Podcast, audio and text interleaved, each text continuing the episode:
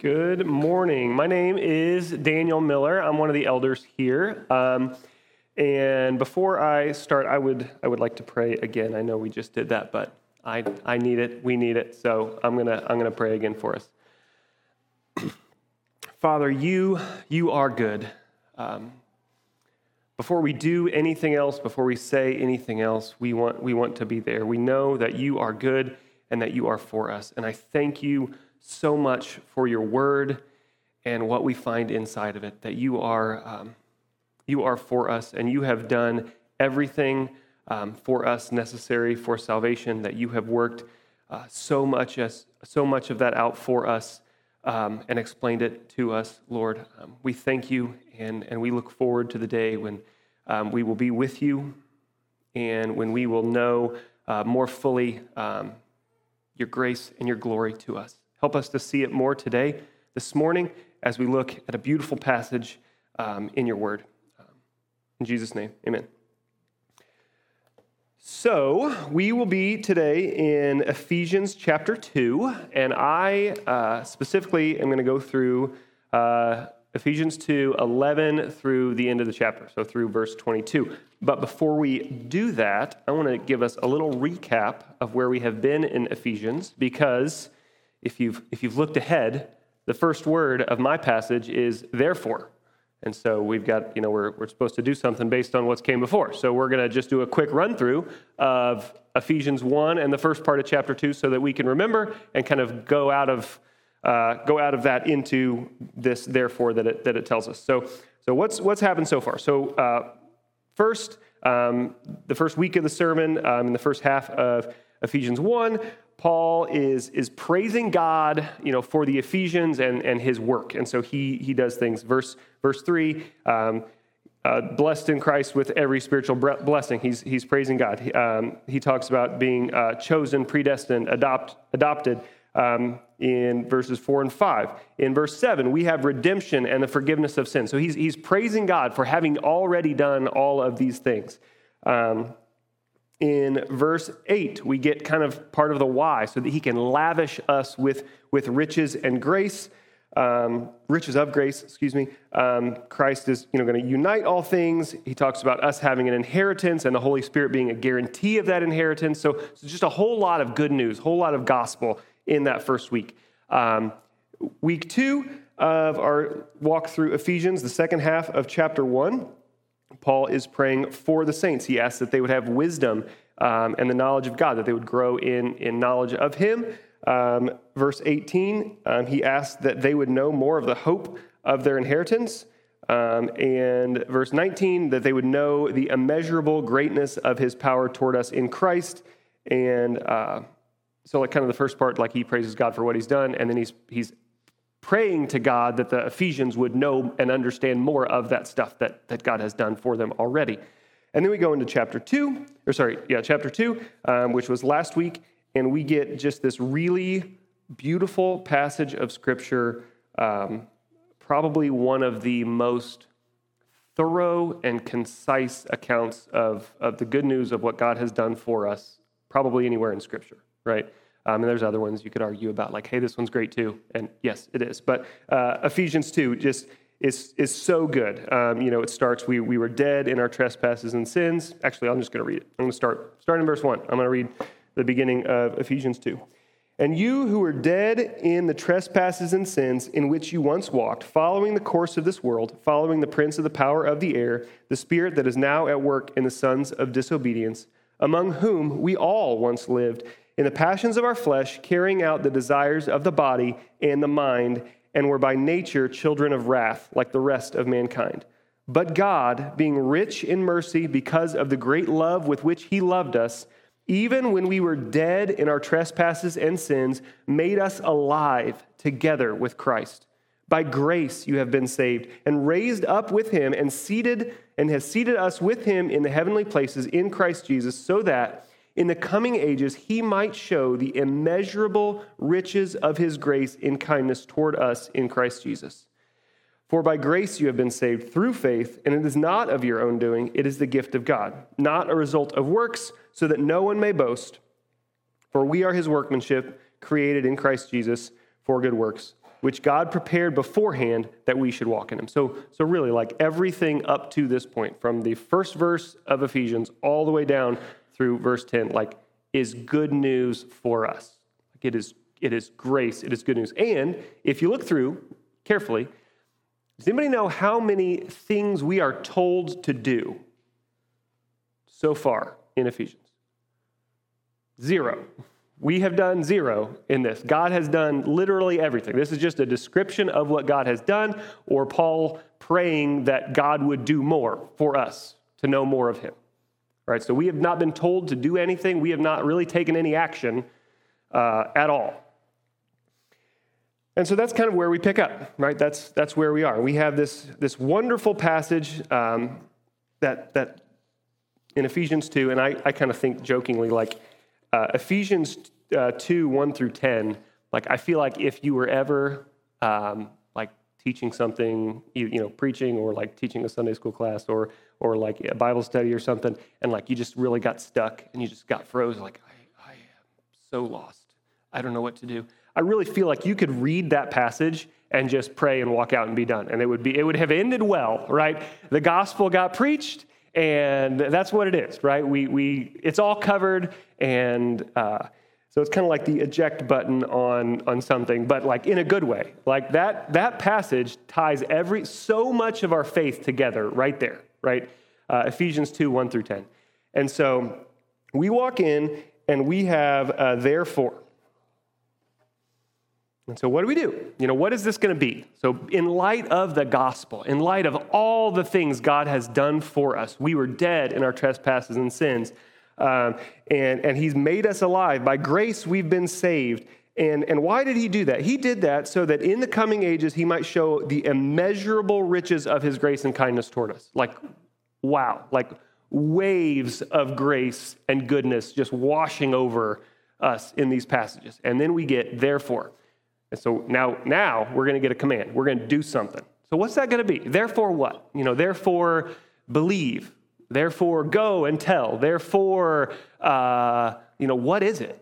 What are we going to do? What's the first thing that Paul's going to say? Like, let's let's do this, guys. Okay, so let's read it. So this is this is now our passage, Ephesians two, uh, verse eleven. I'm going to read the whole thing, and then we're going to kind of walk through little by little. Therefore. Remember that at one time you Gentiles in the flesh call the uncircumcision by what is called the circumcision, which is made in the flesh by human hands. Remember that you were at that time separated from Christ, alienated from the commonwealth of Israel, and strangers to the covenants of promise, having no hope and without God in the world.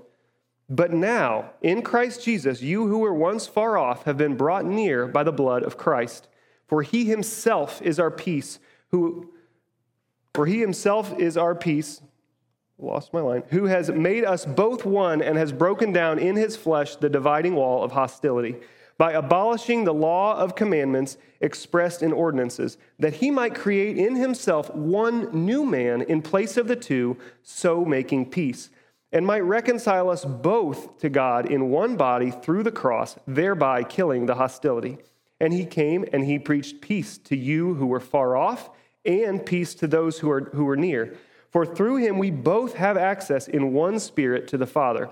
So then, you are no longer strangers and aliens, but you are fellow citizens with the saints and members of the household of God, built on the foundation of the apostles and prophets, Christ Jesus himself being the cornerstone, in whom the whole structure, being joined together, grows into a holy temple in the Lord. In him you are also being built together into a dwelling place for God by the Spirit. So we have all this, all the, the gospel, good news, grace. Um, and then Paul says, Therefore, remember that at one time you Gentiles in the flesh, called the uncircumcision by what is called the circumcision, which is made in the flesh by, by human hands. So, so he says, kind of, remember, you were, call, you were once called the uncircumcision by who were called uh, the circumcision. And, and that I don't know, may, may seem a little strange, but, but other places in, in the New Testament, uh, in Acts, you know, we see there's like a division between there. There were some, some of the, the Jews who thought like you needed to believe in the gospel plus, you know, uh, be circumcised or follow, follow some of the uh, other Old Testament law things, and, and we see where um, um, that's, that's not okay. But, but Paul's bringing that back up, and he's saying, Remember, you who were, you were called uncircum- the uncircumcision by those who are called the circumcision. So he's, he's pointing out that there was dissension between the Gentiles and the Jews, right? They, there, was, there was a division between those two groups. Um, uh, and he, one thing that is, that is different also, he's, he's shifted a little bit here in the first part of Ephesians 2. It's a little bit more individual, right? So he's saying, like, uh, talking kind of about like salvation for, for you. And here he's, he's lumping all the Gentiles together. So he's speaking to the Gentiles as a collective. You Gentiles, the whole group. Um, and so um, circumcision was, was uh, a symbol for, for God to kind of mark his people, right? So they're marked. And so these, these Jews were saying, like, you are not, you're not like us. You weren't chosen unless you, unless you do this thing. And it, it's interesting here that Paul, both times, he says, you who were called the circumcision, or the uncircumcision, by those who were called circumcision. And so, like, it's, it's interesting that he doesn't say you were that and they were that. He says you, they were called that. And you were called that. Um, and he goes on and he says, um, that circumcision which is made in the flesh by human hands. And I, I, think he's, he's pointing this, this like called. I almost look at it like, like air quotes, right? Like called. Because um, if you look in, in Romans 2 28 and 29, uh, Paul says there, For no one is a Jew who is merely one outwardly, nor is circumcision outward and physical, but a Jew is one inwardly. And circumcision is a matter of the heart by the Spirit, not by the letter. Uh, his praise is not from man, but from God. So, um, Paul is saying, like, there's a perception, there's a division between those people and you, and, and that's not that's not real. That's just like the perception. Um, so he's pointing out um, a division between people, and it's kind of a matter of, percep- of perspective, right? So, like their perspective, the, the Jews' pers- uh, faulty perspective is you're separate, you're different. You haven't done this to be full fledged members of, of God's family, and that was wrong. And, and uh, the Jews or the Gentiles were, were hearing that, and they, they, they're feeling outed because, like, God's people are over there, some of them, and they're, they're pointing and saying, like, you're not, you're not quite there yet. So there's this felt division. Um, then we go on. So the, this first verse kind of establishes there's a, there's a division between Jew and Gentile, um, even, even amongst believers, that is unhelpful. But then we're going to go on. Next verse, verse 12. Remember that you were at that time. Okay, so now this is facts, right? So first was perce- perce- perception, perspective. Words are hard. Perspection. Uh, I'm not even going to try again. Uh, that thing, you know what I'm talking about. Um, now, now this is facts. So God is saying, He's saying this is this is what you were. So maybe God's going to come in and be like, "No, you're you're all the way in." He does, but not yet. Okay, so he says, here's what he says next in verse 12 Remember that you were at that time separated from Christ, alienated from the commonwealth of Israel, strangers to the covenants of promise, having no hope, and without God in the world. I cannot think of a more depressing passage if you remove this from context. Right? If we don't look at what came before and we don't look ahead, there is like as Gentiles, which I, I am I am one, and I'm assuming all, if not the vast majority of us, are not are not Jewish um, by heritage. Uh, like think about that. So we got five things. I think I got them. On, do I got them on a slide of those five things up there somewhere? We'll find it eventually. Um, there we go. So separated from Christ, that's bad. We have no Messiah alienated from the commonwealth of Israel. We have no, we're not one with God's people. That's pretty bad. Strangers to the covenants of promise. We have no promise. The things God has said that He's going to do, they weren't for us. having no hope. I feel like that kind of goes with some of those other things, but he's going to say it again. And then lastly, like without God in the world. And so our first command that we get is kind of in two parts. Really, there's a third part later, but two parts. First is like remember there's division between, you know, perceived division between you and and the Jews, Israel, right? They have called you this. Maybe that's unfair. it, it is unfair, but, but they've called you that and, and you feel separate. And then also, there's division between you and God. Remember, remember that. That's our first. So, like, again, in light of all this good news washing over us of what God's plan is to show us, remember the purpose of all this, because he, he told us why, why did he save us by grace and send Christ? So that in the coming ages he might show the immeasurable riches of grace in kindness toward us in Christ Jesus. That's already been promised to us. But then he says, Remember this. That's the first thing we're supposed to do here. So it's like, What? What? Uh, but obviously, he goes on. That would be a really bad. If Dan Dan chunks up the passages, if he had just given me those first two verses, that would be like that'd just be the worst, right? If I just had to stop right now. Uh, so um, so why why is that what we're supposed to remember? I think is is a good question. Why is that our charge? First Paul, you know, he could have said a lot of things, uh, but that's the first thing that he says. He's already front loaded a lot with the gospel, and he's going to follow it up with a whole lot more. Um, and it's, it's because when we remember what we were saved from, it acts as a contrast to show us how beautiful the gospel is, right? How, how often do we just get complacent? Like things are pretty good for us.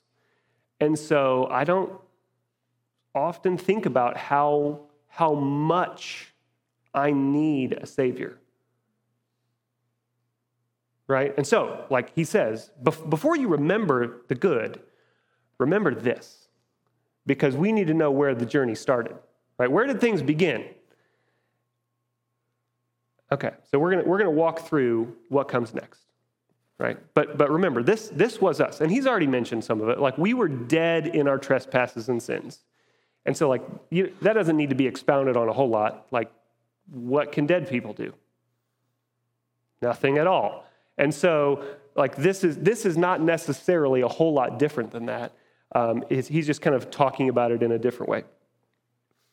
Um, also, I think, I think it's helpful before we go into the good parts while we're in this low valley. The shift in how he's talking about people is, is I think, powerful because in the first part of Ephesians 2, it, it's kind of individualistic, right? You, you were saved.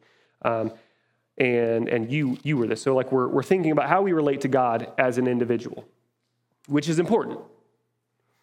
But when we are lumped together, so if it's, if it's Gentiles, right, is a group of people, um, that hits a little bit differently um, for me, and I'm sure it does for you. Because, like, if I'm, if I'm mistreated, right? Or I miss an opportunity, or I have something bad happen to me. Um, I could, it might be hard, but I could handle it, right? But what if it was like your spouse, or your parent, or your sibling, or your kids, or, or literally everyone in your community that you know and care about? Right? What if they were separated from Christ? What if they were alienated from his people, strangers to his promise, with no hope and without God? What if all of it, everyone you know and care about, had no access to God? Not just you, all the people like you. Just got a whole new level of low. All right, let's build it all the way up. Okay. So, but like that that hits differently, right? Like it's different when if I don't have hope, that's bad. But if it's like, what if there's no hope for my children? There's no promise for me to point to and say, there it is. no hope. That's, that's bad. That's real, real, real bad. But the remember, so, so the remember that he said multiple times here, it doesn't end there. We're not just supposed to remember that. Okay, and this isn't, he's not telling us a remember so that we're all morose and, and somber and sad. He's telling us this so that we understand how good he is and how much he has done for us. So let's, let's go through, uh, starting in verse 13. Um, do you remember, we had division with Israel, we had uh, division with God, no hope, but now in Christ Jesus. And so this like but now, this is true. This is this is something we both hope for, but also it is it is real today in this room right now for those who are in Christ. So let's read it. But now in Christ Jesus, you who were once far off have been Hold on. This text is too small on my Bible. You who were once far off have been brought near by the blood of Christ. So you were far, now you've been brought near. For he himself is our peace, who has made us both one and has broken down in his flesh the dividing wall of hostility. So, can I get those, those five things back up there for me? There, oh, go ahead. Go ahead. Yep. Okay, so we were, we were separated from Christ. We didn't, have, we didn't have a Messiah. What did he do? We're brought by Christ, we are brought near by the blood of Christ. Go ahead and do the next one. What do we got? What did he do? Okay, we didn't have access to God's people. He broke down the dividing wall of hostility. Verse 15, by the, by the abolishing of the law and commandments expressed in ordinances, that he might create in himself one new man in place of the two, so making peace. And he might reconcile us both to God in one body through the cross, thereby killing the hostility. And he came and he pe- preached peace to you who are far off, and peace to you who are near. For through him we both have access in one spirit to the Father.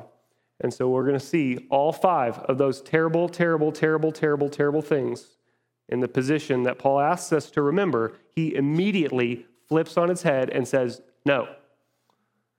Yeah, apart from Christ, that's where you were. In Christ, we have them all. Can we go back to that? Up there? Oh, we got them all. Okay, so strangers to the covenants of promise. We didn't have promise. He came and he preached peace. And the interesting thing is, he didn't just come and preach peace to one group or the other group. He said he preached peace to you who were far off. So, who needed the gospel? The Gentiles did. They were far off. They're over here, I guess. The Gentiles, they're far off. They needed to be preached the gospel. They needed peace. Who else did he preach it to? To those who were near. They needed the gospel too, right? The Jewish people. He, he preached peace to both reconciled through the cross. We have peace because we have hope because of what Jesus did on the cross on our behalf. Without God in the world, we have access to the God who made all things through the Spirit.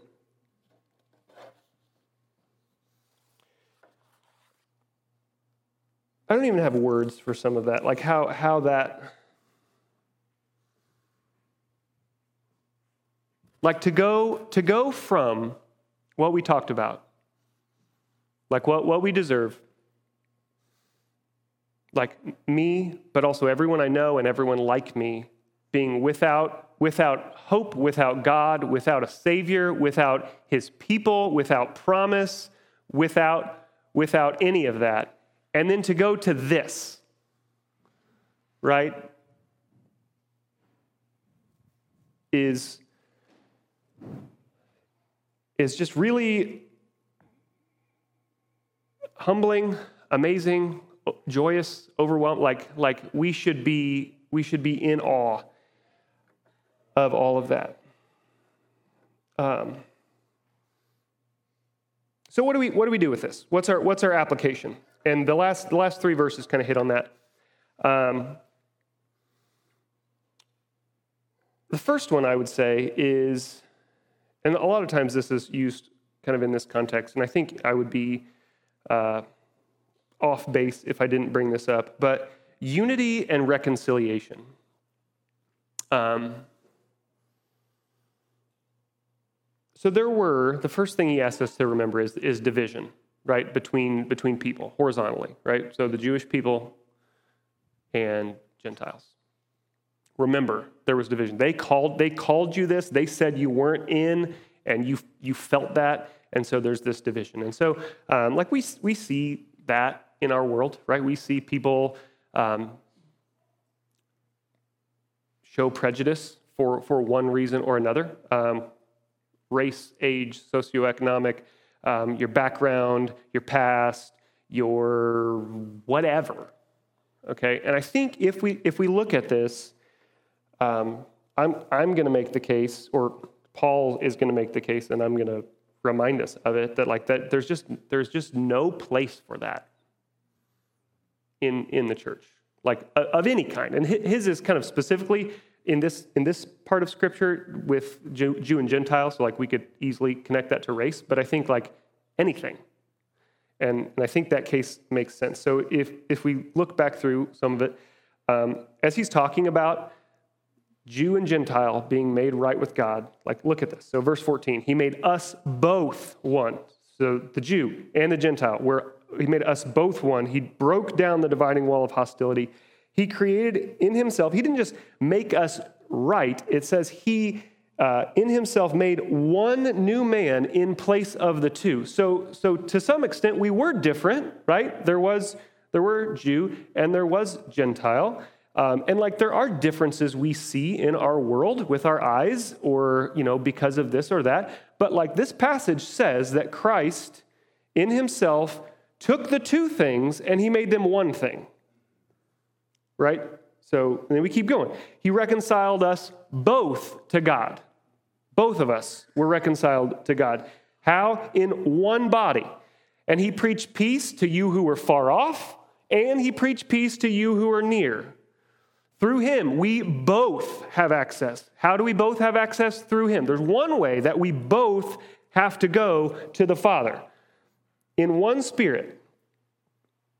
And it's going to continue. We're not, we're not strangers and exiles. We're, we are fellow citizens. We're members of the same household. And so, um, like, I would say this isn't just a warm and fuzzy feeling or a, a push for us to get along with people who are different than us. Um, Unity among all those who believe is, is part of what Christ purchased on the cross.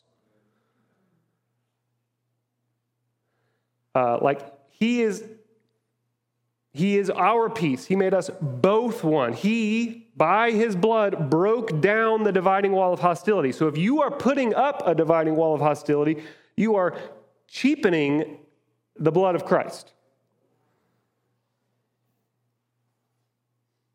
He, he died that he might create in himself one new man in place of the two, killing the hostility. That's how he made peace. Through the cross. Um, so, I would say racism, prejudice, unforgiveness, and really any kind of division that is lingering or allowed to remain in your heart. It just, there just literally isn't a place for it Right? If there's one body, there's one way of accessing God, like we're all together. Um, the same act that purchased our salvation also tore down the dividing wall of hostility. That's, that's one thing that happened, and it did both those other two things. The same act that grants us access to the Father makes us citizens and members of the household um, with every other believer. And it's not an a la carte menu, right? You take it all or you take none of it.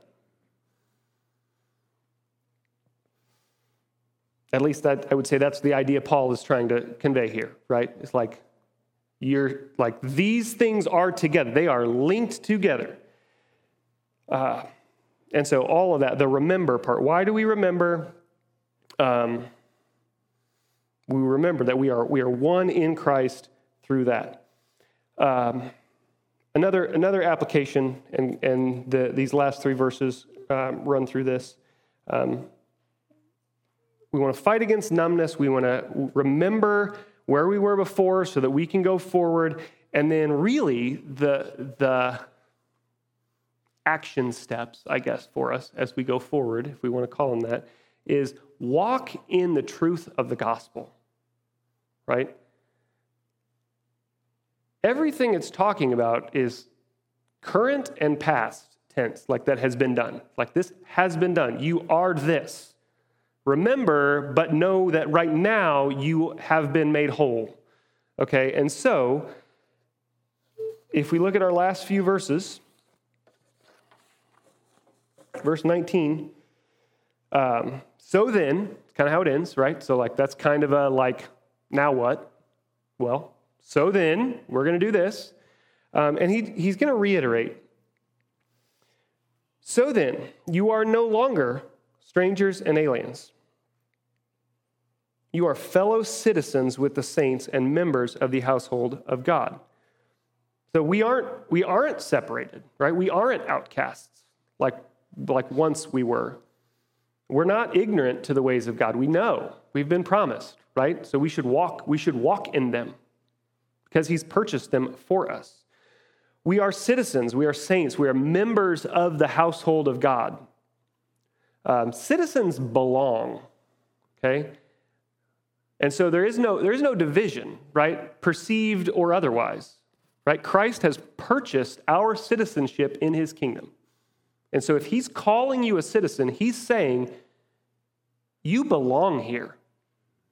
Okay? Not because of works done in righteousness, you know, not because of what you've done, but like he's saying like you fit, you're here, you're one of us. You belong. Welcome.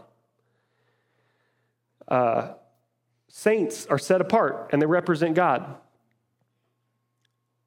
Right? So, so we, we need to do that. Uh, members of a household, what do, what do members of a household do? They're near. Right? What's he trying to communicate? Saying you're, you're, you're a member. You're, you're, you're not just belonging to like this king, this greater kingdom thing. We do, but like you're in the house. You're members of the household. You are cared for. You are near. You are loved, and you are known. Like he know he knows you. He knows who you are and he cares about you. He's already done all this stuff for you to purchase you, to bring you in, to make you a citizen, to set you apart and bring you in to care for you forever and ever. So that, remember, if we go way back, why is he doing all this stuff? So that in the coming ages he might show the immeasurable riches of his grace and kindness toward us in Christ Jesus. Forever and ever and ever and ever and ever and ever and ever and ever, you belong. You are loved. You are cared for. You are valued. You are cherished. So that's, that's what we should do, right? We should, we should know that, we should believe that, and we should act like that because Christ has made us that. Couple more verses. We are members of the household of God, verse 20, built on a foundation of the apostles and prophets, Christ Jesus himself being the cornerstone. So we're, we're built on the teachings of, of Christ, first and foremost, but also the teaching of the prophets and the apostles, um, in whom the whole structure, being joined together, grows into a holy temple of the Lord. Uh, Paul, I think on purpose here, kind of mixes metaphors in a really neat and beautiful way. Okay, so what are we? We're part of a building. Okay? Also, it, that building is growing, right? So it's like that's like something a tree does, a plant, right? But also, buildings don't really do that. Um, but what do buildings do? Well, they're, they're strong, they're, they're firm, they have structure, they have support, they are solid, right? What's a plant do? It progresses, it gets bigger, it grows, it flourishes, it produces fruit right? And so those two things don't really do the same thing exactly, but like he's saying, like, you get both, right? you get both. Uh, and so, how, how beautiful is that, right? Um, I think also we're built together in this. So it's not just like me, I'm a building slash tree thing, right? We together, right? I am one of the parts of this thing that God is growing and building together, right? Um, verse 22, last one. In him, you also are being built together into a dwelling place for God by the Spirit. Um, and so, you know, we're, we're built, we're the structure that is growing and progressing and, built, and, you know, producing fruit or whatever, all this stuff growing up. Well, what's the purpose of this structure? The purpose of this structure is that it is a holy temple to the Lord. And so um, we, as Gentiles, who were once far off, we were separated, alienated from God's people without promise, without hope, without anything, without God in the world. What are we now? He is making us into the dwelling place of God. Right? So he, he is building us into not just, not just a, a monument dedicated to God.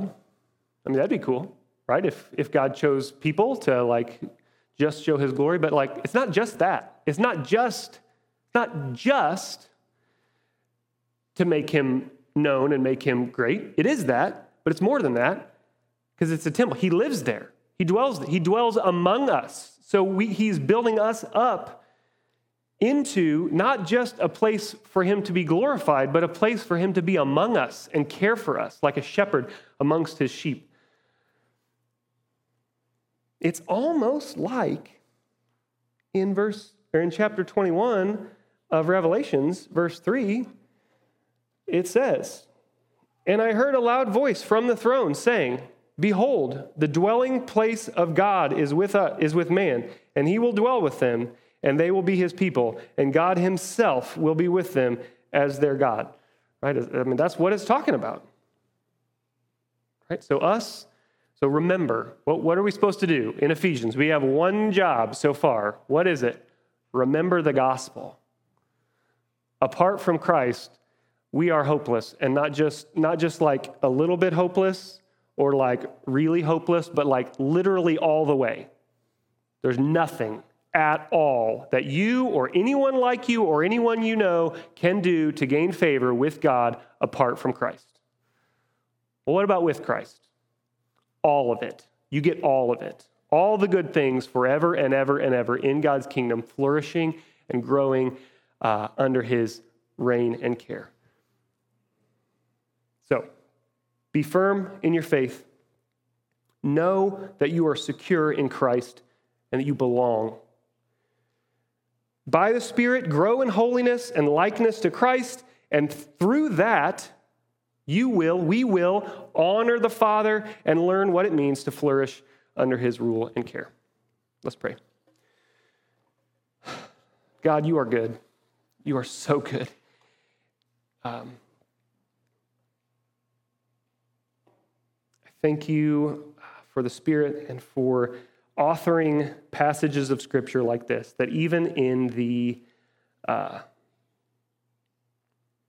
the darkest, most hopeless things we can remember, it only highlights your goodness and grace all the more. Father, I pray that we would never, never, never grow callous or numb to your goodness. Father, may we always know and remember how much you have saved us from, and then quickly move forward to the wonderful grace that you have stored up for us forever. In Jesus' name, amen.